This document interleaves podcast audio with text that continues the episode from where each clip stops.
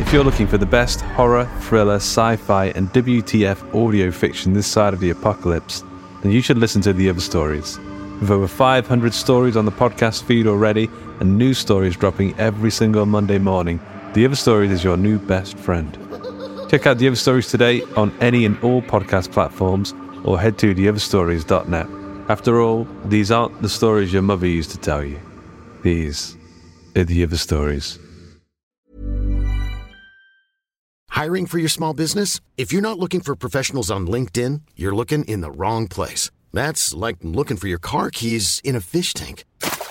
LinkedIn helps you hire professionals you can't find anywhere else, even those who aren't actively searching for a new job but might be open to the perfect role. In a given month, over 70% of LinkedIn users don't even visit other leading job sites. So start looking in the right place. With LinkedIn, you can hire professionals like a professional. Post your free job on linkedin.com slash people today. Ready to pop the question? The jewelers at BlueNile.com have got sparkle down to a science with beautiful lab-grown diamonds worthy of your most brilliant moments. Their lab-grown diamonds are independently graded and guaranteed identical to natural diamonds, and they're ready to ship to your door. Go to BlueNile.com and use promo code LISTEN to get $50 off your purchase of $500 or more. That's code LISTEN at BlueNile.com for $50 off. BlueNile.com code LISTEN.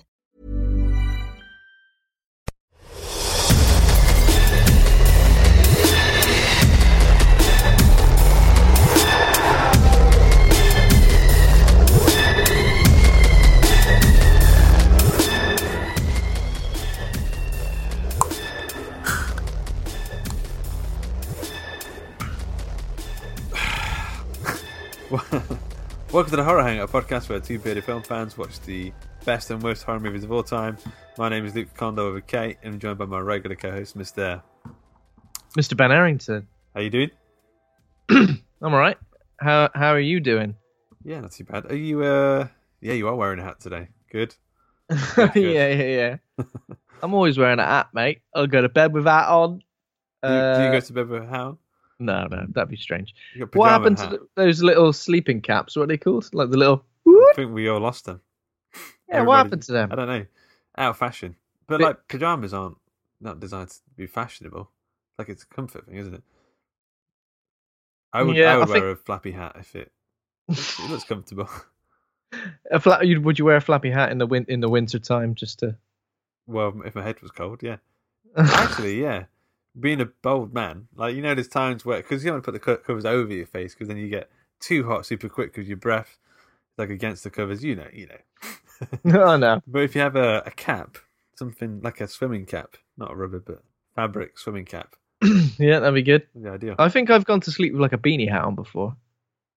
Like Yeah, not sure necessarily on not necessarily on purpose, but you know, when Yeah. it's really cold and you wrap yourself up and you do that thing where you get the duvet under your legs, fold it underneath. Yeah. Got got to do that. You uh, Uh, problem is, you know, when you sleep with your socks on, and like, do Oh, you- it really hurts. Like the it seems to like pull on the hairs in a, in a weird way or something. yeah, I don't know. I've got to let my feet breathe. I feel like do you have to let the ridiculous. knob and bollocks breathe? Do you sleep with your pants on?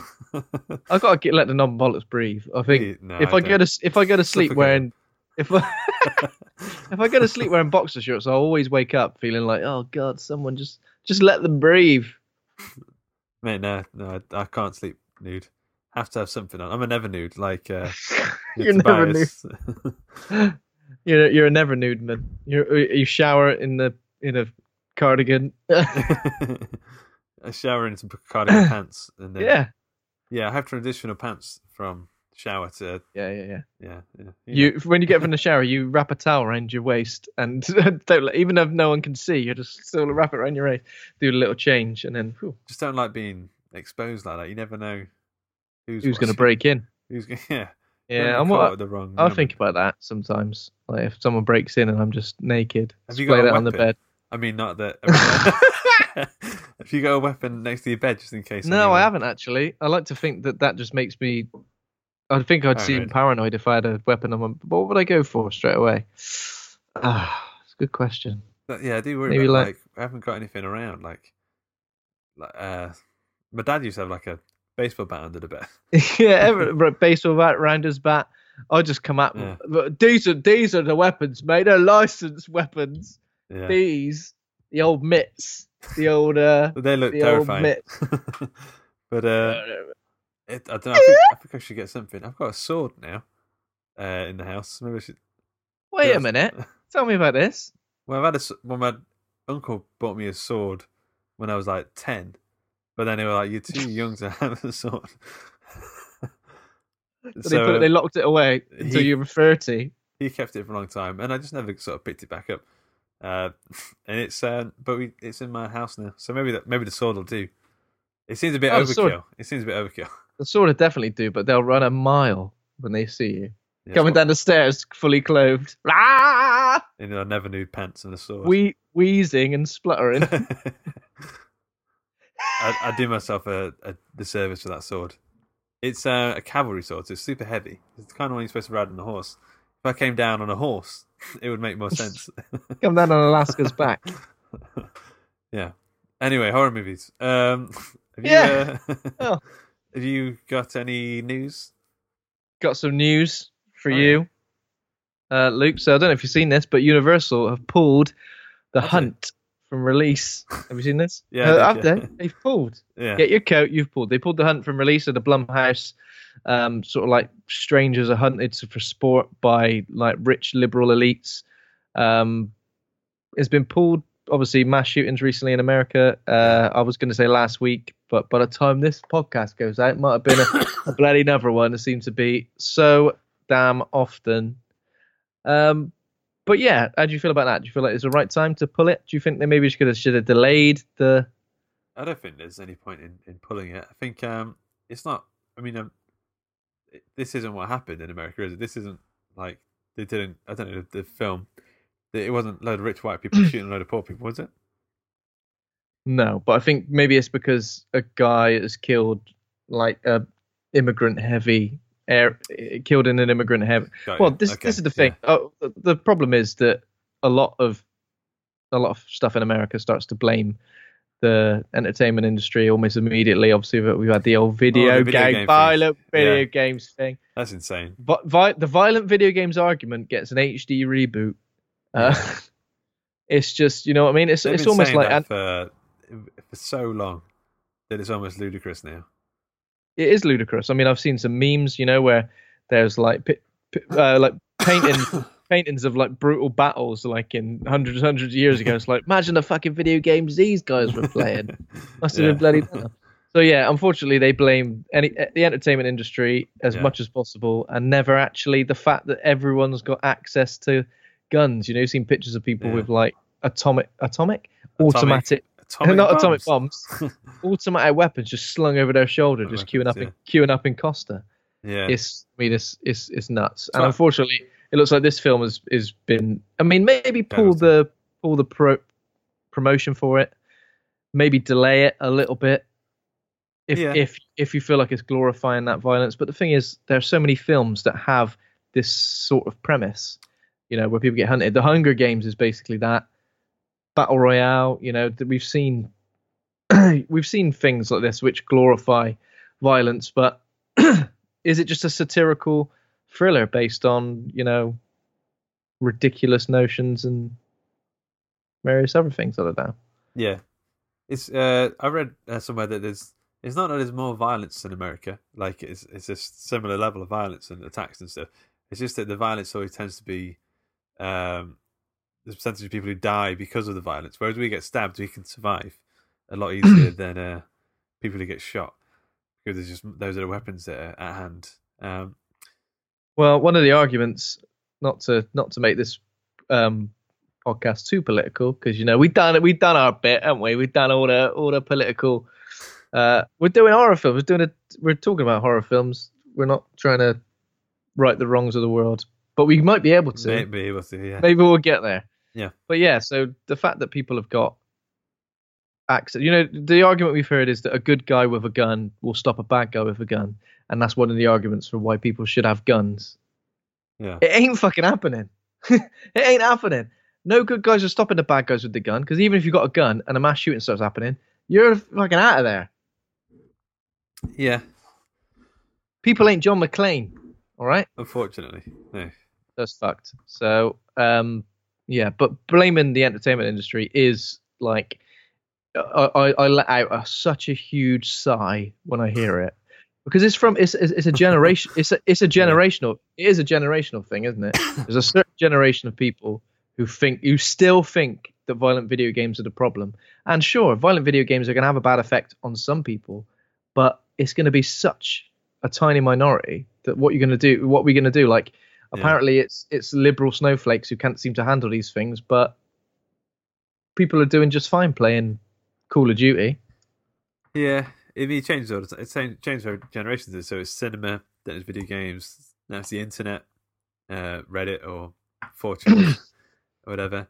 So I mean, next, it'll be VR. It'll be people like doing VR stuff, or I don't know. There'll be some. There'll be some other thing for the next generation. We'll be worried about people spending too much time on uh, Habbo Hotel. what would the future equivalent of that is?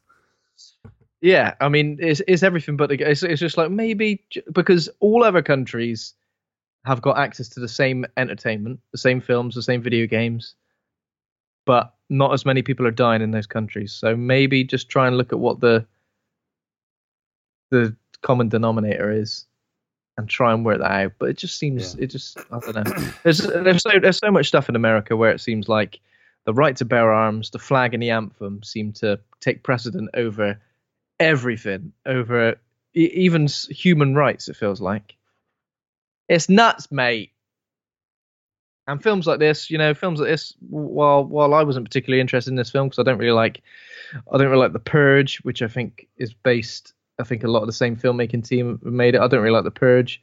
Yeah. So I probably wouldn't be that interested in this film. Maybe I would. I didn't actually watch the trailer. Um, but it's a shame when things get essentially pulled sort of as a as a knee jerk reaction to obviously genu- genuine genuine tragedies. But yeah, they get pulled, and it does feel like a knee jerk reaction. It's like, well, oh, we've got to do something. Well, you, don't, you we- don't know if it's a moral Yeah. thing or if it's just uh, they think they will lose money on it now because they just don't think people will will go and watch it. Yeah, but at the same time, surely this shines a light on this film and gives it more publicity than it ever would have had. The fact that you know that Donald Trump pulled it. was tweeting Oh, about it. okay. Oh, is that what happened? Yeah. He tweeted about this film. So, so Donald, well, Donald Trump tweeted about this film, but not didn't actually name this film. Yeah. Basically, highlighted it as being a problem, highlighted it as being racist. I think, um, you know, I wonder what Donald Trump fucking watches to relax. All right, I really need to unwind now. What am I going to watch? I bet he just watches himself. I bet he just watches his own. Uh, well, he's got The Apprentice on loop. What a great guy. Oh, the American one. yeah, yeah, Yeah, he's not Alan watching Sugar Alan one. Sugar. yeah, I bet he, Alan Sugar. yeah. Okay. Lord Sugar. some more news. Some more news. Move on from that Yeah. fairly tense scenario. Not sure if you've heard that obviously the Troop, the book Nick Cutter Oh, has yeah, been yeah. mentioned, um, has been basically the rights for it have been picked up by James Wan, uh, teaming with some guys from Channel Zero, the director from Channel Zero, E.L. Katz. Um, yeah, so they're going to be working on that at some point soon. I'm surprised it doesn't have an option prior to this because that book was like massive at one point. He was he was on the Joe Rogan show to talk about it and stuff. And it's such Sweet. a fantastic book. Oh yeah, it was it was hella gruesome. It was had some parts in it where I was literally like, ah. I don't know if it'll translate. I don't know. I mean, because a lot of the horror in the book is like the sort of suggested stuff that's moving inside people's bodies. Yeah. I don't know how that'll translate to this, but I mean, I'd, I'll still watch it for sure. yeah. Um, and then last thing, thought I'd mention this because this is kind of cool. But for fans of wrestling, WWE, I don't know if you've seen this. So there's a there's a uh, wrestler called Bray Wyatt. He's sort of been teasing this new creepy persona. Uh, basically, his mask was direct. It was designed by Tom Savini. Um, so he basically he's got a persona called the Fiend, but he had his first match yesterday. Uh, I thought yeah, he had this- a different persona. It was like a childhood presenter thing. So basically, he's like a childhood presenter, and that's kind of like his promo his promos and stuff. But when he comes out, he's he's got this other persona that apparently he can't control.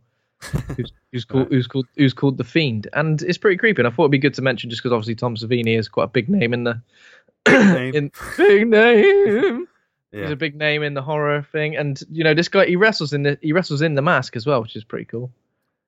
Yeah, I, Um, saw, I saw that image. It looked quite cool. Uh, I was Yeah. I was like, I thought he just only just unveiled this other persona thing. He's still doing that. He's still doing that other persona. It's kind of like a bit. Of, it's like a bit of both.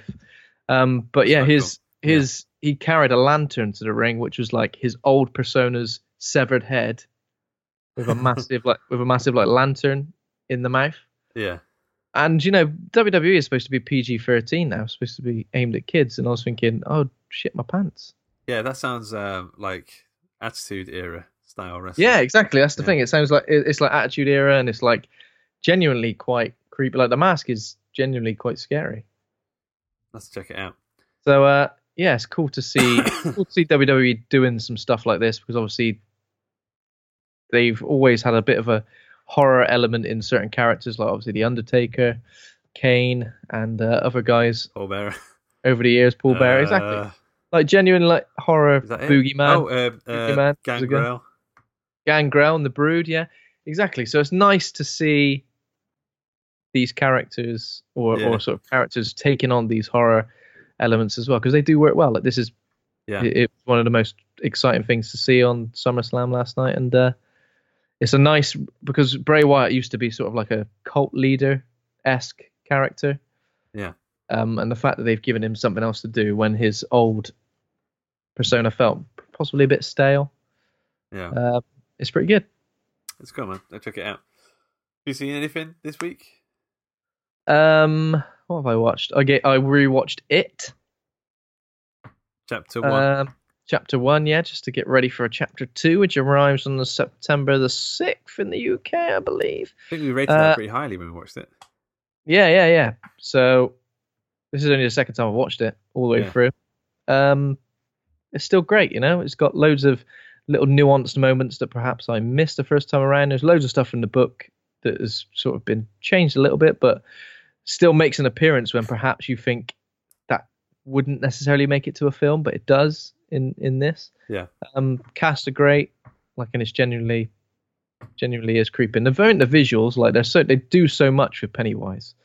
Like, there's a particular scene where towards the end where they're all attacking him, and you sort of see all these different forms of him coming out Yeah. that are all relevant to each, each of the losers club.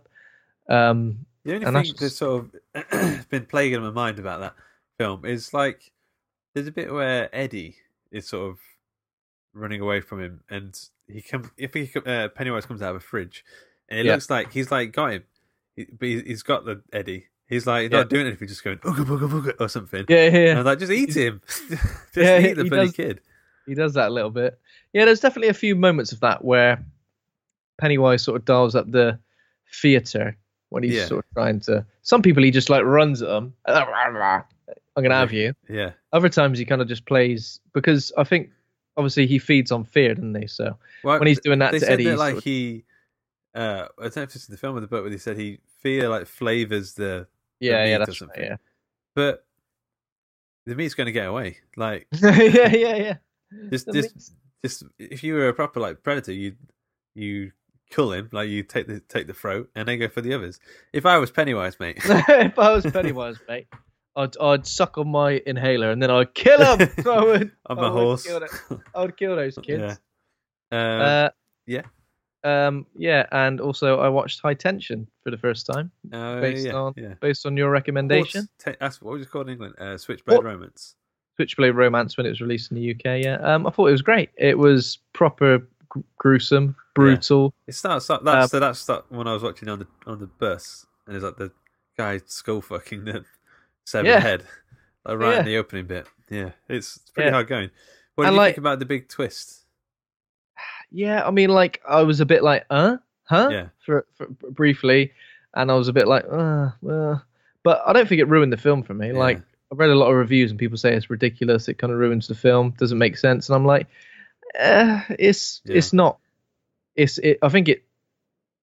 It doesn't. It doesn't make sense entirely, but it doesn't Yeah, ruin it. Do you know what I mean? It doesn't. Does that make sense?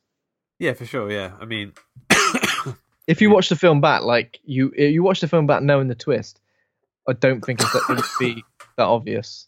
you know what it does though. Yeah, it does show that Alex Aja is fantastic at like create those hardcore, brutal nut tingling like sequences.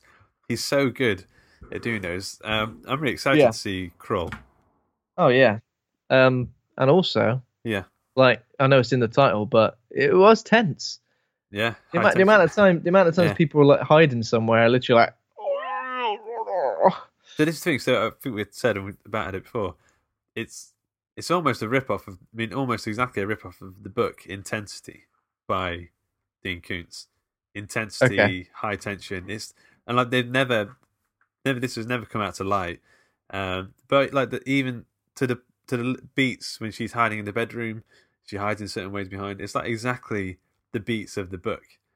Up Yeah. until the point where there's a it's not as gory as the as the as the um the film, and there's a bit where it splits off. I think after you go to a petrol station, it changes up, but and the twist isn't the same.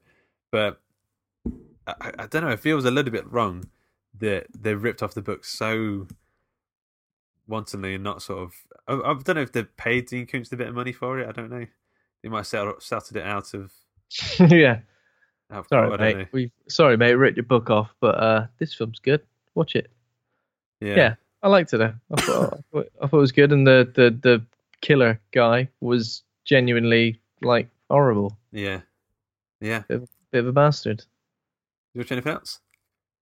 Uh, and also, I've just been watching Glow, which has started on, uh, which is on Netflix now, season three. Uh, yeah, it's great. I've not seen It's it. Yet. bloody great. Not seen it yet. I've not seen any of it? No. I think- Oh, that's I good. keep meaning to put it on. I was a No, big no. Alison Brie fan. You know, Oh yeah, she's she's by by far and away like the best part of it. But there's loads of loads of really good characters, loads of interesting little storylines going on, and you know it's it's it's over the top, it's cheesy, and it's got wrestling in it, which is nice. Right up your street. Right up my bloody street, mate. I How to watch too much. Um, I watched um, Synecdoche in New York again. Have you seen Synecdoche in New York? I sure have. Um, only the once, uh, and maybe I need to watch it again because I remember just. I mean, it is baffling, right? Yeah, I mean it's uh, it's obviously it's not, Yeah. it's not for everyone. I'm pretty sure. Um, but I don't know, man. I I think this is like such an amazing film. Like it's makes me really, really. It's like a mm, cosmic tragic comedy horror film. It's like there's so much going on. It's so insanely crafted. I don't understand how they, because the whole thing is about a guy who builds a play that resembles all of life within a warehouse, and then then within that warehouse becomes another warehouse where they build the play, and the size never seems to make. It's like a dream logic story. It's like if, it's almost to say something as ca- as um like Lynchian. I think this is the the perfect sort of Kaufman esque film. Yeah, I was just thinking of Kaufman. And do you Yeah. think it's the definitive Philip Seymour Hoffman role? I mean, he's, he's so in good in it. Yeah, he played like he plays character Coton, uh, Caden Cotard, sorry, um, who's who's he thinks he's got every sort of illness under the sun. He doesn't understand time. That time works differently. Where he thinks it's been a week, it's been ten years, and um, Oh God! he seems to age. In, Can you imagine? But like I said, there's certain sequences in the film that I just will never ever. They just, some films have certain scenes that will stay with you forever. It's like in David Lynch films, there's the um, Mulholland Drive, the guy behind the bin. That scene Oh will yeah, always yeah. stay oh, with me. God, Jesus, that's never explained either, is it? Really? No, no. It kind of just then- happens, and you're like, But like Ah! you'll never forget about that. And the, and the same that um I always Last- thought it was a woman. Is it a woman? I don't think so. well I don't know. I don't you see it the creature at the end of the film. But I never you see it's sort of moving sh- shaking about, doing a little boogie. But this film's got the perfect sort of Kaufman equivalent of that, which is um when he's so Caden hasn't seen his daughter for for many many years, and then he when he finally meets her again, she's on a deathbed, uh, she's dying, and then she forces him to admit to running leaving her for his and having anal sex with his homosexual partner Eric, uh, and Oh. then beg for forgiveness. And because he like his daughter's going to die, he has to admit to this thing that is completely not true. Oh no! and then and he says and he's crying and he's saying, "Please forgive me for running away with my homosexual partner Eric." And then she says, "No, I can't forgive you." and Oh. then they both start crying, and then she dies. I'm like, that's such a horrifically funny sort of uh, twisted, very Kaufman thing to do. Um, yeah, I don't know, man. It's just it's just a, a great. It makes me really makes me really really sad. It makes me laugh a lot. it's it's uh yeah just a and it's so many, it's one of those films where you don't quite understand it, but the more you watch it, you sort of pick out little bits and sequences, and you think that's that's really interesting the way he's done that, and yeah, I, I, I, there's no other film like it. So it looks like he's writing or has written a new film called Chaos Walking with Daisy Ridley and Tom Holland coming out next year. He's- Uh, he's he's listed he's listed as a writer on it, but there's four four names. Yeah, And it says a dystopian world where there are no where there are no women and all living creatures can hear each other's thoughts in a stream of images, words, and sounds called noise. Uh, yeah, I don't know. Um, Yo, ba-da, ba-da. But I mean, think about it. So there's Eternal Sunshine, being John Malkovich adaptation, and this. There's a couple more, Human Nature and Confession of a Dangerous Mind, but we don't really talk about that. He's he only directed Synecdoche, though, right? Sonetsky, and I think he had a part direction in Anomalisa as well. Um, oh yeah, I've never I've never actually I've seen not that. seen that, which is a big shame. But like, think he's got such a good hit record for fantastic films. Yeah, man. Well, Eternal Sunshine's definitely up there, one of my one of my all-time favorites. Yeah, Any anything else? Seen anything else? I don't think so. I don't think I'd watched anything. I was getting a bit like down about it. I felt like I hadn't seen any films, uh, so I just cracked on. I cracked this one on yesterday, followed by Event Horizon. you cracked one off, and then you watched Event Horizon. Yeah, yeah. Right. Shall I? Uh, shall I s- s- give you a little bit about Event Horizon? yes, please. Yes, please. Yes, please. Uh, so, Event Horizon is a 1997 science fiction horror film directed by Paul W.S. Anderson, written by Philip Eisner, stars Laurence Fishburne, Sam Neill, Kathleen Quinlan, and Joely Richardson. Um, set in 2047, follows a crew of astronauts sent on a rescue mission after a missing spaceship. The Event Horizon spontaneously appears in orbit around Neptune. dude, this is um wasn't the most well received film of all time. Uh, Rotten Tomatoes twenty seven percent critic score, audience score is sixty one percent. So even that's not massive. IMDb six point seven out of ten. It's not looking good. Um, I mean, we could be in for a shit one, but uh, I don't know, man. I, I've got fond memories of this one from when I was a kid. How about you? Um, I don't know if I'd say fond memories because I remember it scaring the bejesus out of me. It was terrifying. Uh, it was absolutely terrifying. This film was. It, this was yeah this was the film where i remember watching it i think maybe my mum and dad rented it or got it somehow and they were watching it and it got to a certain point where obviously when things really kick off and i i had to go to bed um, I was uh, just like- your own volition, or did your parents? i think i chose to because i was like i was like this is terrifying Gone half went past to bed. 10? Uh, it's gone out past 10 and they're like come on ben you can watch this don't be a wimp and i went no, No, it's boring School. No, it's dead boring. I hate Sam Neill. You love Jurassic Park. He was horrible. He's shitting it. Yeah. Um, yeah, so I remember going to bed, and it took me a few years to eventually go back to it. But since then, I've probably watched it another two or three times, and then and now this. So okay, so this film, I think a lot of people say is kind of terrifying when they were kids. It's not that scary. I mean, compared to other films I've seen. It's it's not that Around that scary, and in my head, like the gore and the blood and the guts and all the all of it, all the murder and everything kicking off. There's loads more of it. yeah, it's, it's But way you more know, suggestive. we get we get some really Yeah. quick we get some really quick cuts of stuff where you're like, God, that looks brutal. yeah, But I don't think we see enough for us to really like. It often gets called Hellraiser in space, um, and I guess you can see where the connections come from Yeah. that. What other stuff? I was I was thinking this when I was watching it. What other stuff is there where there's like a a spaceship that's kind of haunted? What was that film Sphere? Do you remember that? Um, there was a film called Sphere, and I think it had um, Dustin Hoffman, Sharon Stone, Samuel Jackson. Now I can't remember if just in my head that and this have kind of like gone. If you look at the poster, and it came out in '98. If you look at the poster, it looks kind of that same film, but these two films have kind of like yeah. I don't know about. I don't know. I don't recognize the. Um, I can say. So it's not. It's the thing. is, It's like sort of an alien film, but it's not at all. Like it's alien in, in a cosmic horror alien sense, where it's like yeah. it could be anything. But yeah, I don't know, that's quite that's a different, interesting one. Is there any other films Yeah, quite like this? Hellacious. Um, I was thinking maybe like Sunshine a little bit, but that's obviously less Yeah. hellacious, more like subjective in terms of what the or what the yeah. I guess obviously it's similar to Alien in certain ways, without there actually being an alien. You know that sort of sense of This has being got more, it's got the the the proper uh Christian haunting Christian ghost story type thing going on. Do you know what I mean? Rather than Yeah. the organic alien creatures thing going on. Yeah, um, and I guess it reminds a bit reminds a bit of Dead Space as well. Again, even though there's Yeah. not creatures in it so much, it's more like the it's more the Dead Space is a scary one. desperation. It's more of the desperation of trying to get away. Because you know, it, I mean, it is pretty scary when you think about it. Like, you can't. The only way to get away from someone in space is like you're pretty pretty much screwed in that so many different ways. And it's that claustrophobia and that sense of, you know, complete helplessness, which I think lends to it. Yeah. And is this the only film directed by Paul W S Anderson which is any good in any Well, way? so and I'm not, I'm not, and I'm not saying this film's great. Jesus, harsh. um, what about the uh, the babysitter? That was all right. Was that him? I've not seen that. It's quite good. It was on Netflix last year, I think. Is that him?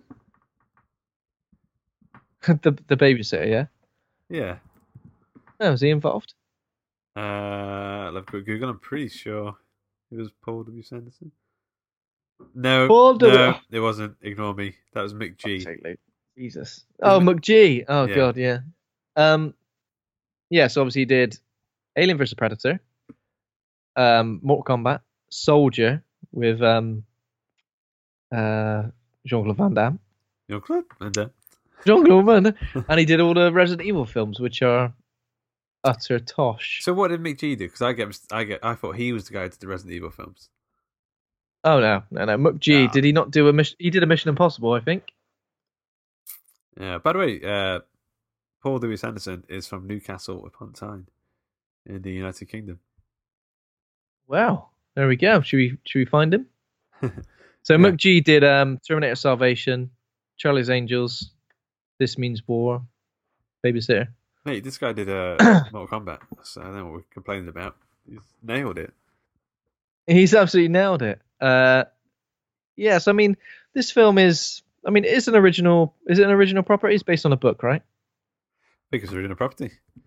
It's an original property. So I mean for that alone, it's you know, it's pretty good. It's pretty I think good. So I think, I think the problem is this, this film, it does suffer from the sort of the, the effects. We're probably at a point where we watch them now, like the digital effects and the, the space and the, the costumes and the set design. It's all a little bit uh, cookie cutter. Doesn't feel very fresh. There is a couple of visual aspects which are really good. The the, the puzzle box design thing, um, the whatever you call that, the spinning, interlocking gateway portal. Yeah, yeah, That's a really cool design. And also, there's the the meat grinder tunnel. I mean, it doesn't really make Yeah, much sense. I'm like, why is why, I'm like, why does it need to be like that? It's um, like a, a walkway into into hell. It's um, there's some there's some hammy acting in this as well. There are some moments where Yeah. people literally just go, No literally uh, do that. Sam Neill and Laurence Fishburne are doing a, a deep bellow off at some points because they both go no. No! like- they both do it like several times. Sam Neill does the one. I think he does it in Jurassic Park as well. He's great at it. I think Sam Neill, by the way, after I watched this, was like, I really like Sam Neill. He's like, he's Yeah. got the sort of uh, cheekiness to pull off the sort of slightly stupid stuff, but he Yeah. doesn't mind acting like a bit of a prat. But he also got re- a bit of a regality to him. He's uh, I like Laurence Fishburne as well, but I don't think he gets used. he- gets underutilized in this. Um, he's a bit one dimensional, and I feel like the same can be said about pretty much the rest of the crew, because you've got Sean Pertwee and then Jason. Is it Jason Isaacs? Yeah. Who are the same? Who are the same person? I Yeah. kept forgetting that there there were two different actors. I kept thinking, oh, that's that guy. Oh no, wait, there's that guy as well. Yeah, Jason They're the same Isaacs looks person. very different here as well. Uh, his head's like half the size that it is now. His head's swollen in, in, in the past ten years. I don't really rate Joely Richardson. I don't know if I've ever seen her in any of it. Look, What happened to her as well? She used to be in loads of stuff, right? She, I mean, she, I'm sure she's still in some stuff, but oh wait, she's been in quite a lot constantly. But at the same point, like there was a there was a particular time where she was in everything, right? Un, like Under One Dalmatians, this, something else. she's kind of naff. Do you know what I mean? Like again, naff, yeah. in a yeah. in a science fiction film like this, you always seem to have like a strong female character because a lot of times they're trying to replicate Alien and trying to replicate Ellen Ripley. They were like, but- well, let's get away from the alien thing. Let's have a weak female character. Let's have two weak female characters. One who's like obsessed with her kid Yeah. and thinks her kid's on this spaceship, even though he obviously isn't, and the other one who just kind of don't really do anything. They've got a guy who I was like, is that Lee Evans? Like-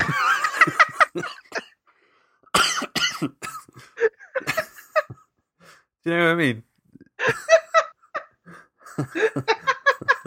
I know what you mean, but like, can you imagine? I know he was in like. it even what was he sounds in? like Lee Evans putting an American accent on. I'm like, is, He's got- Is it?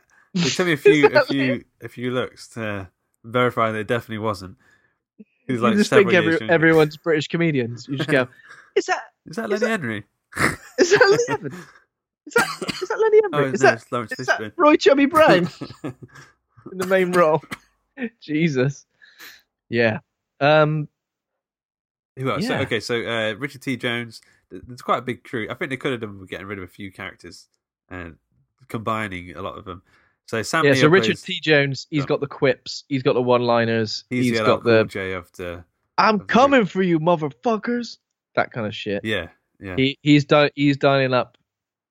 He's dialing up the the one-liners as often Yeah. as possible. Um, Um, Sam Neill plays a evil doctor. yeah, but he's not evil, is he? Well, corrupted uh, by Corrupted, yeah, yep. corrupted doctor. Laurence Fishburne plays standard captain. Captain. Captain Yeah, I Standard. can't think because I watched I watched the Matrix trilogy recently. The Yeah. amount of times I've heard Laurence Fishburne say something and say "my ship" on the end. Somebody off get my me my ship." ship. Get Yeah. off my ship. What's happened to my ship? This is my ship. I just think you better you better have a boat or a ship in real life. typecast as someone with a ship as a captain. Yeah, yeah, yeah. Um, Lawrence, have you got a boat? Yeah, I have actually. How do you know? You'd be perfect for I the captain in this. all the time. In this. Yeah, yeah, yeah. Fine. um, so uh, Kathleen Quinlan, who I didn't recognise too much, plays medtech. Uh, plays a doctor who has a who lost a son at some point. Um, got bad legs or something. I don't know. You lost him. He ain't here, is he? On the ship. Stop him. thinking it. God Yeah. damn it. She lost him in a large supermarket, in a large Tesco somewhere. Uh, Jack Noseworthy is the the Lee Evans of the group, who doesn't do too much. Uh, he's sort of the child. What's of the- surname? nose- and it suits him as well, really, when you look at his nose. I mean, nominative determinism for sure. Like he grew into that. And I get confused by his name in this because they call him Justin, right? And baby bear. But then baby after Bell. a while, and Baby Bear. But after a while, I realize that's his surname. Because at one point they go, Captain. Mr. Justin, Mr. Justin, and I'm like, Maybe he's only got one name, like Seal or Cher. Jack knows Noseworthy is like Yeah. a detective name. P.I. is his nose wor- is, is his nose my nose is worthy? I'll sniff out a clue. All right. I love that in uh, Nice Guys. The thing that Ryan Gosling is this private investigator. He's got no sense of smell. no sense of smell. yeah. No joke. Uh, Jason Isaacs plays um, the med guy, medicine guy, medicine man. Alre- Already, I'm bored of you l- r- reading off all the characters. Yeah, There's too One- fucking one many. More, one more. Sean Pertwee plays Sean Oh, yeah. Pertwee. Uh, like he, yeah, he plays the the the tech guy, the engineer. Um, So their ship, their ship is called the Lewis. Their ship is called the Lewis and Clark. I was like, is that a supermarket? that sounds is that like Marks and Sparks? I'm sure it's like a like a shoe company or something. Take off the the Lewis and Clark. Oh, it's been spot. It's one of those ships. It's been sponsored by. Is it Lewis You know, and Clark or Lewis Lewis and Clark. Lewis and Clark? Wonder who they are. So it's like it's like like when football stadiums get sponsored by something like the Sports Direct Arena, and Yeah, well, it's like so. The- Weyland Yutani, they were like, yeah, let's make it seem global. So it's like the Japanese and the American they come together. Well, like, just like two English chaps, Lewis and Clark. I'm Lewis. I'm Clark. This is our Let's spaceship, top space quality. Got a bloke called Noseworthy. Sean. it's, yeah. By the way, this um, in fact, this isn't a quiz. Uh, Uh, no, I didn't okay. give it a quiz early on. I'm not ready. no, no, it's not getting the quiz. Uh, this whole film was was produced in England. So it's all English people, English production company, all made in uh, England. That's why it's uh, so, So uh, good. English, Englishy. Uh, okay, so see cu- I'll see cups of tea in the background all the time. uh, yep. someone's wearing Clark's shoes. I, I noticed that. Did you Someone's- see that? Yeah, Lee yeah, Evans is in the role as the, the Jack Nose. Lee Evans is in. Lee Evans is in the lead role. Okay, uh, so the film opens. Uh, it's like 2013. Uh, something happened. I can't remember what. 2015. they say 2015. There's a colony on the moon. Yeah, I'm like, bloody hell. Okay, 2020 20, on Mars. Fuck. Uh, 2020. We're on Mars. Shit. How did we get here? it's doing that uh, writing on the screen. It goes. boop, boop, boop. Yeah, Text doesn't do that on any screen anywhere. That's good. Uh, so, um, so there's a there's a ship called Event Horizon. It went missing at some point near Neptune, uh, and then 24/7 they get a distress signal. Um, and Yeah. uh, the our crew on the Lewis and Clark has to find it. I think we get a pretty standard. Oh no, it opens with um thingy, uh, Sam Neill screaming.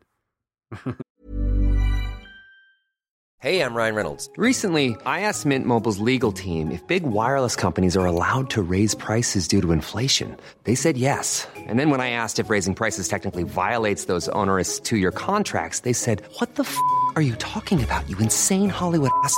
F- So to recap, we're cutting the price of Mint Unlimited from $30 a month to just $15 a month. Give it a try at mintmobile.com slash switch. $45 upfront for three months plus taxes and fees. Promo for new customers for limited time. Unlimited more than 40 gigabytes per month. Slows. Full terms at mintmobile.com. Even on a budget, quality is non-negotiable. That's why Quince is the place to score high-end essentials at 50 to 80% less than similar brands. Get your hands on buttery soft cashmere sweaters from just 60 bucks, Italian leather jackets, and so much more. And the best part about Quince, they exclusively partner with factories committed to safe, ethical, and responsible manufacturing. Elevate your style without the elevated price tag with Quince. Go to quince.com slash upgrade for free shipping and 365-day returns. Hiring for your small business? If you're not looking for professionals on LinkedIn, you're looking in the wrong place. That's like looking for your car keys in a fish tank. LinkedIn helps you hire professionals you can't find anywhere else, even those who aren't actively searching for a new job but might be open to the perfect role. In a given month, over 70% of LinkedIn users don't even visit other leading job sites. So start looking in the right place. With LinkedIn, you can hire professionals like a professional. Post your free job on linkedin.com slash people today. right? Oh! So he's, uh, I think he wakes up. I think so. Yeah, I think he just looks. He looks out his space window. He's on like the Russian space station or something, and he just And then he's bellows out, out the he's, had window. wet, he's had a wet dream. He goes, no. He'd make a great opera singer, I think. Good. Uh, Yeah. Is that tenor? I think tenor twenty. Who knows? Center, twenty. Um. So yeah, this rescue vessel, Lewis and Shark, Lewis and Clark, gets dispatched, and that's where we get all these characters, love and life. Um. Laurence Fishburne sits in like a weird chair that like hangs from the ceiling. Yeah. Um, and then we find out obviously why Sam Neill, his character, Billy, Billy Weir, the Doctor, has gone along. And the reason he's gone along is because he designed the Event Horizon, um, which is basically a ship which can pass through like artificial black holes. It makes artificial black holes, passes through them, so it can bridge two points in, in points in space time. How many times have we seen this in films where someone's describing something spacey, and they go, "Here's point A, here's point B. How'd you get there really fast? Fold it in half, go Twice. straight through the middle." I think twice. I've seen it in that. It Well. just in Interstellar. Yeah, and all the other films. It's in all the other films. It's in, Tal- it's in Talladega film- Night. Talladega Nights. Uh, Talladega Eraserhead. Night. Yeah, it's in all of her films. Yeah. no, he Uh, basically explains that, and there's classic moments, you know, where he's telling the crew, even though all the crew are like astronauts, they're astronauts. They go, "Can you explain it in layman terms?" And he starts explaining it, and they go, "Can you explain it in English?" He goes, How do you want me to? fuck how layman's do you terms. say it? Do you speak English? Yeah. I was like, oh, God How, bless you. how Nobody much took how much clearer can you be? Like, I understood. I'm not an astronaut. How much clearer can you be? Oh, you go through one place and you end up somewhere else, really far away, but really quickly. Yeah. Oh, right. Okay, I understood that. And then like jump on the table and start. start like licking, yeah, licking the paper. You get in the. Well, Sam Neill has to explain it. Uh, to be fair, who can you rely on in this crew? I feel like every, everyone's kind of a bit of a liability. Uh, actually, you can rely on Sean Pertwee's character because he does a good bit of fixing, doesn't he? Uh, what does he do? What does he fix? He fixes the ship later on. It gets a big Okay. hole in it, and he and he kind of like fixes it. It's like Every, the hull's breached and he patches it up. Yeah. yeah. every everyone else is kind of like just some form of liability. Yeah, I think Lee Evans gets a hard one because he wasn't expecting to People are gonna be a listen- black hole. People are going to be listening to this podcast, and they're going to be thinking, it's actually Lee Evans. "Hey, Evans in there." Yeah. He should. And they'll watch it and go, "Oh yeah, it is." Um, and then we get another sort of classic cliche moment where we listen back to the distress signal, Yeah. um, which is basically the crew of Event Horizon who uh, and I mean, who would listen to this distress signal and say, "Right, let's go there straight away"? The, distress, the distress, the distress signal is like! It's like, oh, that's the, uh, it's just loads of stuff like that, and they go, that's the Tasmanian devil. Oh, yeah, Yeah. And then obviously one of them speaks Latin, obviously, because if you're an astronaut, you got to speak Latin. And he goes, "Oh, play that bit back." And then someone just goes, Ah, lubba, lubba, lubba, lubba. "Hello, but oh, da- bit- da- da- I don't Starts talking to it. It and he realizes, and he thinks it says, "Save me." Me. Yeah. Say, liberates me. I think I could work that out, even if I don't speak. I, if it depends how much pressure was on, on me. If Yeah, like yeah. game show situation, I'd never get it. But uh, I'd say, "Li- li- "Liberate myself." I don't know. Well, that's, that's partly it, isn't it? Uh, okay, so um, yeah, so they go into stasis. Um, I think Sam Neill's already having like some dreams while he's in stasis. There's a creepy Yes. bit when he sees his wife. Uh, she's like saying, "Come to me," um, and then she's missing her eyes. So I think we get a bit of backstory where it looks like his wife killed herself, slit Yeah. her wrist bath, um, and now her, you know, her soul in some way, probably because of this ship, because this ship's fucking messed up. It's kind of haunting him. Yeah, I thought I thought this stasis looked horrible, like in the water. I'd be worried that like you go in there, and exactly what happened, like I don't know, like the pipe split or something, and you'd be like, "Oh," you just wake up. I don't know how Drowning. long because uh, well, they're going to Neptune, aren't they? It says they're in there for 56 days, and the first thing I thought was, you know how wrinkly your hands get when you're in the bath for like 45 minutes? Yeah, I I fell asleep in the bath the other day. Thought my hands were going to fall off. Oh, imagine that for 56 days. yeah. You'd come out as a prune man. right? Like Yeah. they they, they come out of stasis, and one of the first things um, Cooper says is, You want some coffee? Oh, fucking, that's the last thing I'll be thinking. I've got to remember how to use my legs. That's true. Maybe I mean, who knows the technology? It's all kind of made up, but um, and it's kind of green, so maybe there's something special in there. yeah, Matcha, matcha tea, whatever they put Yeah. in there to keep people fresh. green tea. yeah, to um, keep people fresh, make sure they don't go off. yeah, it's a bit of mint. It's like it's uh, Crest toothpaste. They pop in there, and it's uh, everyone's fine.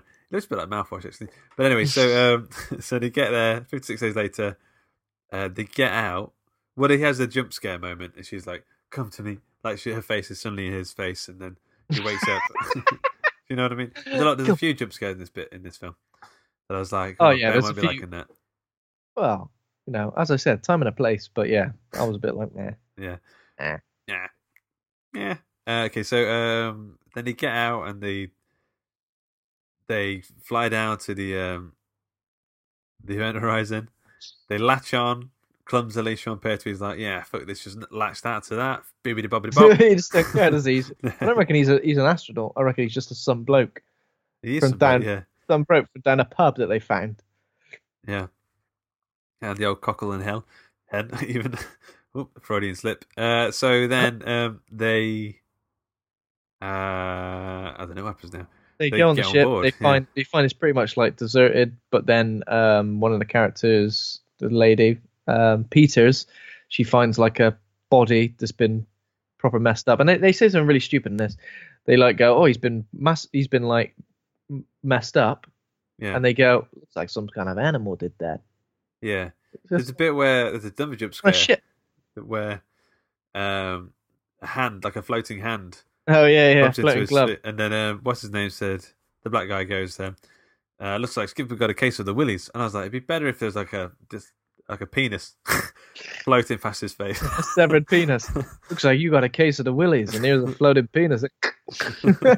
yeah, and then there Uh, is a jump, a jump scare of that body, kind of like you see it in the background, yeah. floating behind Peters, and then it's it's. And him. uh, so there's a little bit of blood here, and there's like a lightning flash, and there's like blood caked all the walls. There's also there's a CD-ROM in it with, with the uh, yeah the the captain's logs on it. She struggles to get it out, Yeah, and I thought, yeah, classic CD-ROM. yeah, Go- come out of the slot. So yeah, obviously we see we see blood and guts and things hanging on the wall. That's pretty good. That's yeah. pretty It's really good. Yeah, pretty gruesome. Uh, yeah, so they get the captain's log, classic. Um, but then what happens? I think the they get the gravity activated, right? They So sort of everything managed to get. Oh yeah. Um, what happens to the ship? Oh yeah. So yeah, so whilst they're looking in this thing, um, the Lee Evans guy gets sucked. For some reason, the Event Horizon turns on. The engine turns on, and he gets sucked inside this black, it's like a Stargate, like a black Stargate. Yeah. Um, Which obviously, when you see one of those things, always put your hand. always put your hand right in there straight away. Don't even think Oh, about that's it. nice. Pop it in. So so he gets Yeah. sucked off into you, there. you know when you put your finger in a bottle and it gets stuck? It's like, oh shit. Yeah. it's like is that same kind almost as bad as that feeling? Yeah. Or you try, you try a ring on. yeah. You're like, this is fuck. Oh, This is me Oh. now. This is who I am. this is me now. Oh I- God. Um, I remember we were on holiday once, and this um, this this girl uh, she had like a ring. I don't know why we were trying it on, and we were sitting on this balcony. And I tried it on. I couldn't get it on. I panicked, and I, like, it popped off. And it went flying over the balcony into these like hedges somewhere. Like my husband, I don't think I've ever felt that bad in my. What did you do? we but we all kind of just watched it go over the balcony, fly off. and you just went. Oh, I'm so that's- sorry. That's a shit. Did you get it or not? no, I was searching for it. Went down to the garden thing to look for it for hours, but it's gone. Hours. she said it was like her sister's or something. It was it was horrendous. It's like a little rat with it on its stuck on its head. I am the king rat now. Yeah. I think king of the rat. Cheers, Luke. Just, just, I'm cheers, so Luke. bad about that. I just remember I just remember that feeling of it f- just becoming loose and just flying off and just seeing it. try, try this on, Luke. Yeah, yeah, yeah. you idiot. yeah. Doink. Okay, so anyway, so he um gets his he gets sucked into the portal. At this point, there's like a shockwave in it. It Yeah. blasts everyone through. I don't like these things in, in space movies when it's like there seems to be um fireworks stuck inside every control panel. Uh, so when the shockwave goes Yeah. through, everything just like sparks. And uh, Sam Neill, Sam Neill, what's his name? Um, Laurence Fishburne goes flying across into a. Oh. that is what he does. Remember Um, um, yeah, and, and, and the obviously the- ship, it, it breaks the ship. Yeah. Lewis Lewis and Clark, the ship gets gets um, broken, and then Cooper comes in and goes and saves uh, Lee Evans, and he emerges, and he's like he he looks like he's enduring the worst hangover of his life. yeah. He's just like in a catatonic state. Who knows what he saw in that in that portal? Yeah. Probably loads of stuff. People doing it. Uh, there was names. Who's to know? Um, so he's terrified based on what he saw, and then there's some bits where he's like in a med bay, and so basically everyone everyone comes aboard the Event Horizon because It's it's not to go. it's not Yeah. safe to be on Lewis and Clark because it's screwed. Sean Pertwee's kind of trying to fix the massive um, split in the hull. Um, but yeah, and then vari- various members of the team start experiencing like um, different apparitions and having different. What word am I thinking? Everyone's getting sort of Hallucinations. Yeah. Yeah, everyone's getting hallucinated. The live getting the living bejesus hallucinated out of them. yeah. Um, Peters is seeing like her son. Um, she thinks he's like led down in one of the med bays at one point. There's uh, there's plenty of this as well, you know, and people are getting haunted or seeing scary shit. One of the other crew just comes up to him and goes, "Hey, ah, Oh, Yeah. you know, who greets people like that in in any way? Yeah. Uh, it's I, I like some. I think the stuff that scared me when I was a kid was all the Sam Neill stuff. When he's Mm. like seeing his wife, and I don't know why, but now when I watch it now, it's like it's, it's almost like the the tamest part of it. The the actual scary stuff is when they look at the footage. They manage to de-scramble it, and uh, they're all looking at the log footage. I don't know if that's that's probably a little bit later on. Um, I think it's not long after this. I think yeah, basically it's just like loads of people mutilating each other and horrible shit happening. uh, And it's like looking at a Clive Barker film or yeah, a Bosch painting or something like it's it's it's it's like looking into hell. It's crazy. um, and then obviously they realize that it's not liberate me, it's save yourself from hell. Apparently, I think it instantly Lawrence is like, yeah, we're we're going. yeah, we better leave now. yeah, Uh, it's pretty pretty messed up. Um, but I'm not sure how they work it out. I think maybe Weir is the one who kind of works it out. He kind of like takes a turn pretty quickly, right? He seems all right one Well, minute, and then he kind of like just goes, "I'm gonna fuck you all up now." Yeah. So when does he? Uh, the Liam's character has a moment where he's like, "I'm gonna kill myself." Uh, He wakes up and he's like, "I've seen some crazy shit. You won't, will never know what I've seen." Uh, and he he tries to blow himself out the air. Like Laurence Fishburne has a heroic moment. Yeah. Uh, he kind of Basically, just does that whenever he's floating backwards. That's how forwards. he moves. Like that's how that's how his suit is operated. Oh, that's how he drives down the different road. pitches of. Well, it's the same pitch, isn't it? Different. Yeah. So basically, he loudness, yeah. tells he tells Lee Evans' character to close his eyes, blow all the air out of his lungs. Yeah. And he's and he flo- that's quite cool because he floats out into the thing. Yeah, but he's like it's like he's doing it a little bit too well. Like he's got magnetic boots. It all looks a little bit too easy to be jumping around out there. Yeah. Um, but anyway, yeah. So he, he he saves him, but this is like this bit where he's like he's screaming and his eyes are bleeding and a lot of bleeding eyes in this. He does. He survives though. Yeah, he does all right. Yeah. Which is. I mean, he's done- probably emotionally scarred for life. well, he's pretty messed up. I think Yeah. you won't ever, ever see it again. So basically, um, Weir kind of explains that you like the ship's gravity drive opened a gateway to a dimension outside the known universe, Yeah. And the event horizon has somehow attained sentience. Is that what you believe's happening here, or were you believing like some somehow like hell has possessed it, or there are ghosts on board now? So I see it as um, some sort of otherworldly life force that we just don't understand is uh, is sort of living within in the ship, but I don't see it as ghosts as we know. I kind of feel like it's more outside our understanding than um, than uh, ghosts and spirits and that kind of thing in hell. I mean, that's just like us trying to make sense of it. Yeah, But um, because people, because people, because uh, in that case, we're we made to think that Weir has been like possessed by something, or that something to do with this, like, because it can't be the actual soul of his wife, so it's almost like it latches onto your fears and your I think it does that. I think it takes Your sins. Yeah, it takes it from your mind and sort of twists you to. But I mean, it it's got weird powers because at one point it it Weir gets chucked out of the window and then he's back in with a fresh pair of eyes. yeah. So he cuts his eyes out at one point. Maybe Uh, maybe he's not actually back in. Yeah, Maybe it's not actually him anymore. Maybe Weir is gone, and this is just again the ship what do you presenting think about that bit where Weir gou- gouges his eyes out? Do you like it? Eh, it's all right, isn't it? I mean, it's a bit. I'm like, if anything, don't gouge your eyes out if you've got like a master plan to sort out, because you'd be Keep saying Fumbling about like, everywhere. You won't need eyes. You Where we're going, need- we You don't need eyes that. to see Back to the Future. what we're what we're going to look at. Uh, something. Yeah, and then basically, and Miller basically decides we're going to destroy the event horizon. There's going to be evacuation, um, and while they're sort of going about their business to to prep for the evacuation, uh, Peters dies. She gets she sees like a hallucination of her son, yeah, and he leads her all the way up the top of a ladder, and then she does that stupid thing where she just steps into into a gap and falls to her Right, death. yeah. You'd look where you're going, wouldn't you? You'd always walk, look where you're going. yeah. Especially if you don't know where you are. Yeah, but Yeah, you're just gonna.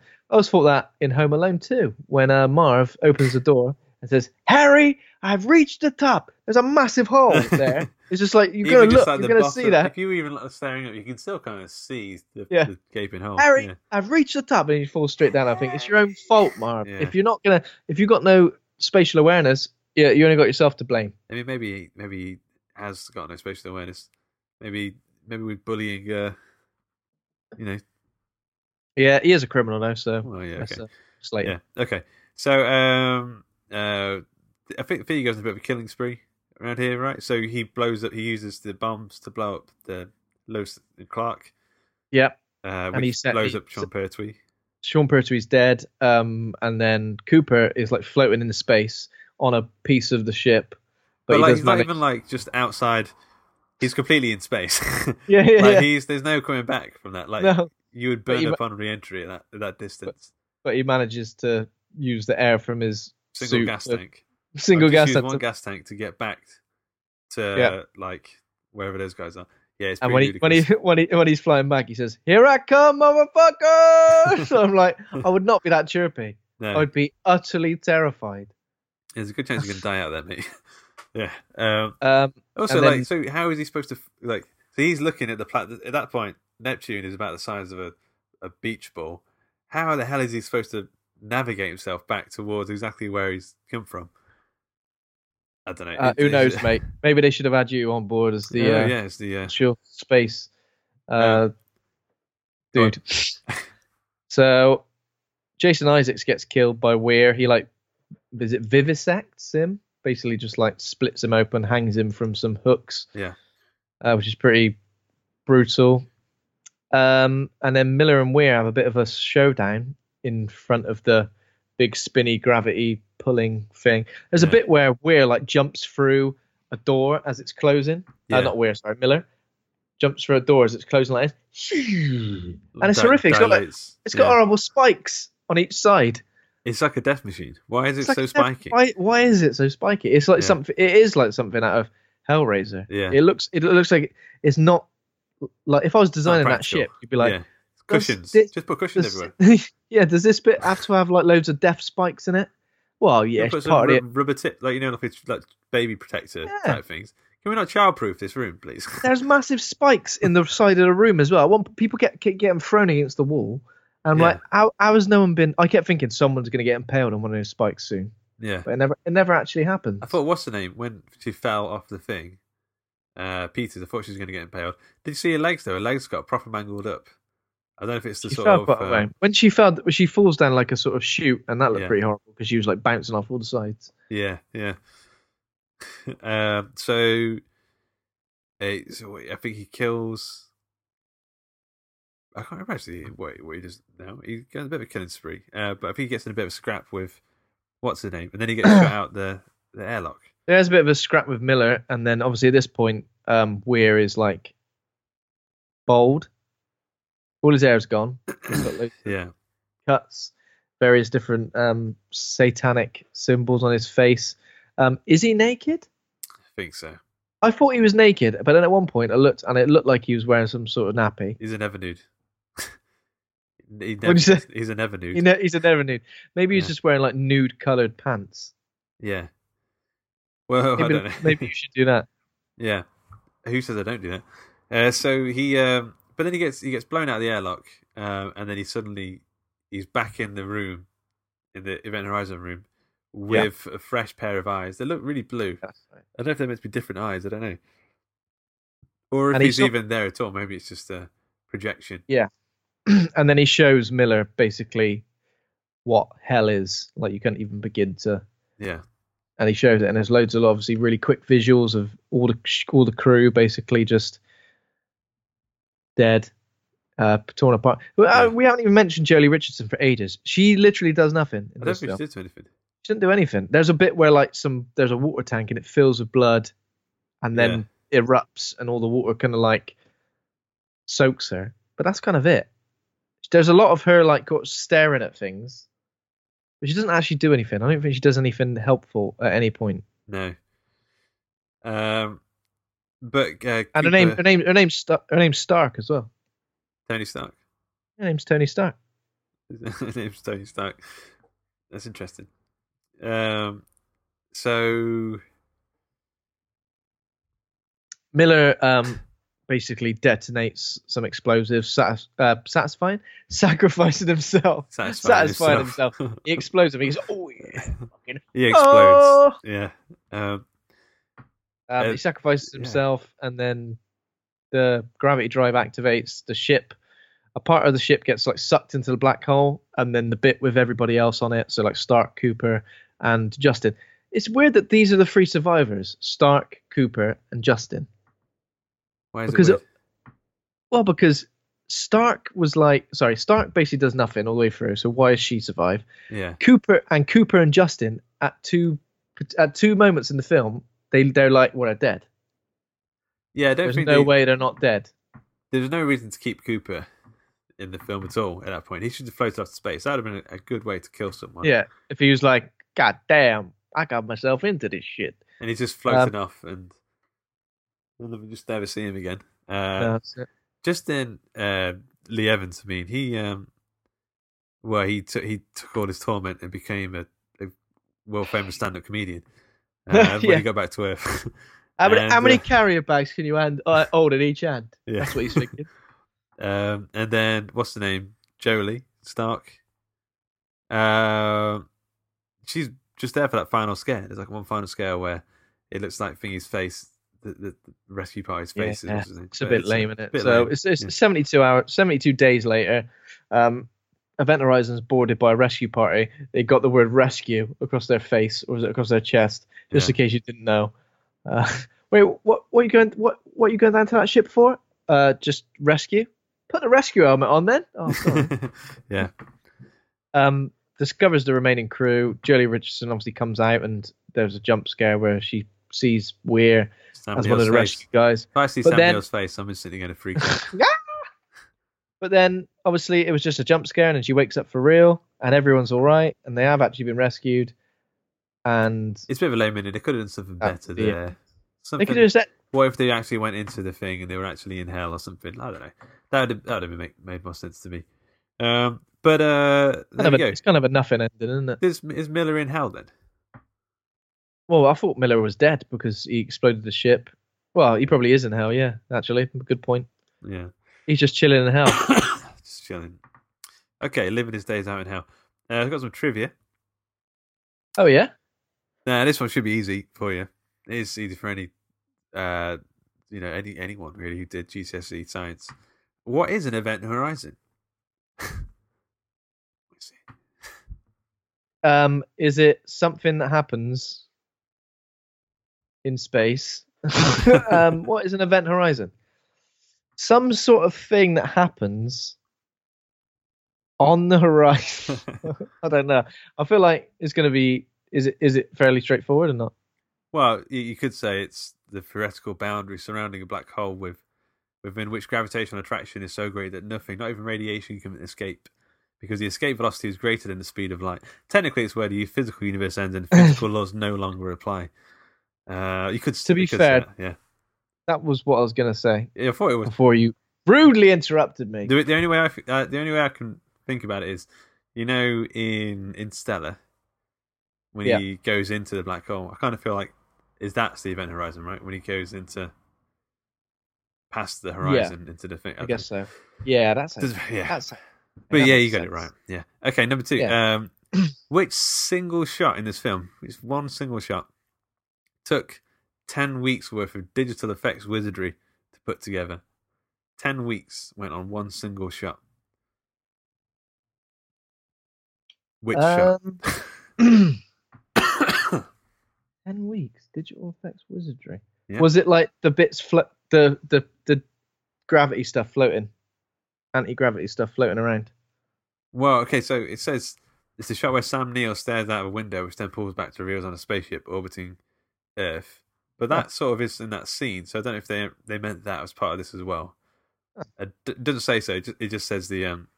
Just lazy. The the the special well, just effects. crap on. Just crap at it. Yeah. So, Oh. so it says um. They're just crap, aren't they? the just lazy, really lazy union workers. Anyway, the shot where Sam Neill stares out of a window, which then pulls back to reveal he's on a deck of a spaceship orbiting Earth, took the digital special effects house Cinesite 10, Cinesite 10 year olds weeks 10 to, weeks. to, to. Yeah, The shot lasts for 45 seconds. Okay, number three. Was Dr. Weir named because he wears the bed? Because he wears his clothes really well? or was he named after the Dutch physician, occultist, and demonologist Johann Weir? Which one was it? Well, I mean, uh, they all sound like they could be correct, but I'll go for the third one. It was because he wears his clothes really well. Does he? He's naked at one point. Exactly. it's Oh. because he wears his clothes really weird. Yep. So number four. He's a um, weirdo. Yeah, exactly. Yeah, so uh, named after the Dutch physician, occultist, and demonologist Johann Weir. Uh, number four. What film did Paul Anderson turn down to make this one? What film did he turn down to make this? Ah. Give me a clue. You bastard. Was it a big film? I can't give you any more than that. You'll get X Men. Yeah. So the 2000 film X He X turned down X Men. He turned down X Men to make Jesus, this. what a idiot. It's probably a good thing because I mean, would superhero movies be where they are today if Just Paul imagine, Anderson like, made X Men? A, par- a parallel universe, a parallel universe where that happened. I think he made would- I think the Marvel universe. I don't think any superhero movies would be where they are today because they'd all be like Who who Resident Evil, Who Apocalypse. who would have been who would have been Wolverine? Uh, Lee, Lee Evans. he make a great. He can do any character. That guy.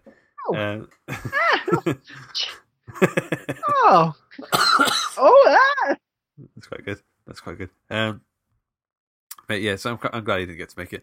Uh, number five, from green light to completion, how long did this film production take? Was it A, 10 months, B, 20 months, or C, it's still not actually finished and it's still being worked on today?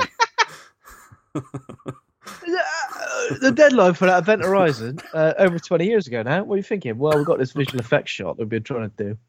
Uh, Send it out of 10. it's, Taking the uh, fucking time. was it 10 months? It was 10 months, yeah. Super quick production, really. From green Yeah, light to, to completion, 10 months. It's giving a green light. Which I think is why some of the set decor and the the aesthetic design stuff isn't quite polished. Like there's some stuff's great, but there's a lot of like cookie cutter stuff It's fucking think shit, mate. That's what you're saying, isn't it? I just feel like it it's, it's it wasn't quite boiled to completion. Well, the hang on, hang on a minute. it wasn't This- quite cooked through. Do you know what I mean? It wasn't piping hot. Was, you know, you have a like a microwave lasagna, you need to make sure it's piping hot in the middle. If you take it out too Oh. soon, it's it's icy cold in the middle. Some of this hmm. film is icy cold. What? Not lukewarm. How do you feel when people say lukewarm? Do you feel like that's my name? lukewarm in it. I don't know. I don't really care. It's I like really just. about it. It's like if there was a thing called Ben Warm. Ben Warm, secret agent. ben Warm. Ben Warm and Luke freezing cold. ben Warm make, kind of makes sense. Ben's a warm name. Luke Warm. Luke isn't a warm name. It's like it's too uh, biblical. Luke. Yeah, it's pretty biblical. Is Ben biblical? Benjamin. Yeah. Yeah, I think so. Bloody Benjamin biblical. biblical. Yeah. Bloody biblicals. Okay. Uh, I need to rate the film. Yeah, I mean, like, I mean, I've got fairly fond memories of it, but I feel like in this watch, it didn't hold up so great. I feel like a lot of it was kind of a bit shit. Too many characters. It wasn't as shit. scary. It wasn't as scary as I remember. A lot of the horrible visuals that they happen quickly. So, yeah, uh, I'd probably I'd give it a C plus. nice. Yeah. But it's got some it's got some nice moments. Some of the visuals are all right, I suppose. Yeah. And as a sort of spa- I quite like spacey horror stuff. So yeah. like, do you know sometimes when like a, a certain setting of a film like just improves it that much for you, like you enjoy watching it because you find it pretty creepy. And it reminded me of things I like, like Dead Space and other things. Yeah, I think um, I think it deserves like a a, a decent score just because the idea is pretty solid. Like I mean, Hellraiser in space. I don't think you like you said like haunted Uh, thing in space. I don't think it's been done really quite like this. It's good, um, but I mean, it's still a bit of a naff. It's got a lot of naffness to it. I'm going to give it a C. Just a, just a straight C.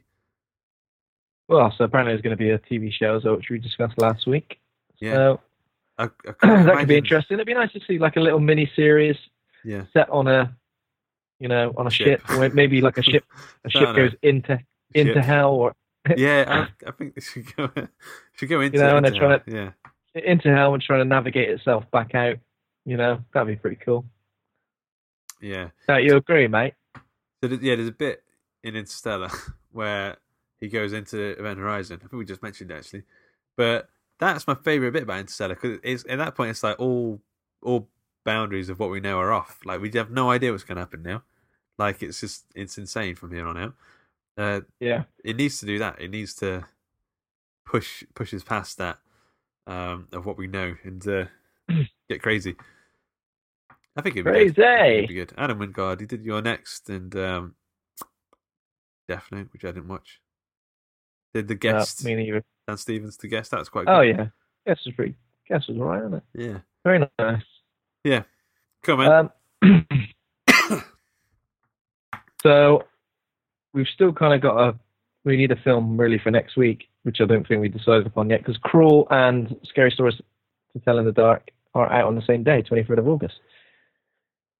So we need to we need to watch them next week. Any ideas? um, I don't know. Uh, Halloween free? Is there anything new out on Netflix or anything? Maybe we'll decide on something. We'll find we'll find something, mate. And Yeah. Cool. All right. Yeah. We'll yeah, All right, okay. Yeah. Cool, man. This show is brought to you by Hawk Cleaver. Head over to hawkandcleaver.com. Become a patron over at patreon.com forward slash hawk and cleaver. Thanks to Kovac Kalman for theme music. Thanks to ACAS for hosting the show. Thanks to the listeners. If you enjoyed the show, please consider giving us a rating and review in iTunes and remember to hit subscribe. Thanks to the people on the Facebook group, Horror Hangout Board of Advisors. Um, thanks Yep. to my co-host, Ben, being a. thanks, Luke, as always. Cool, man. I'll oh, talk to you soon. Bye now.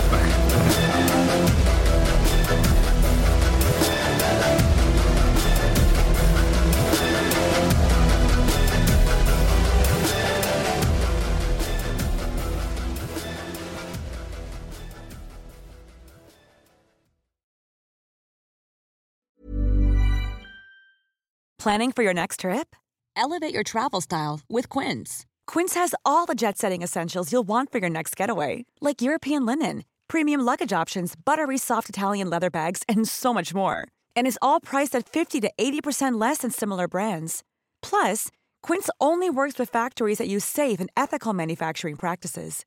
Pack your bags with high-quality essentials you'll be wearing for vacations to come with Quince. Go to quince.com/pack for free shipping and 365-day returns. When you need mealtime inspiration, it's worth shopping Kroger, where you'll find over 30,000 mouthwatering choices that excite your inner foodie. And no matter what tasty choice you make, you'll enjoy our everyday low prices, plus extra ways to save, like digital coupons worth over $600 each week. You can also save up to $1 off per gallon at the pump with fuel points. More savings and more inspiring flavors make shopping Kroger worth it every time. Kroger, fresh for everyone. Fuel restrictions apply. Save big money on plant protection supplies. Now at Menards. Defend your garden with Triazicide Insect Killer. Its fast acting formula protects lawns, vegetables, and many other plants. It kills more than 260 insects by contact, above and below ground. Choose from ready to spray, concentrate, or granular. Save big money on Triazicide Insect Killer at Menards. And check out our weekly flyer on Menards.com for all the great deals happening now. Save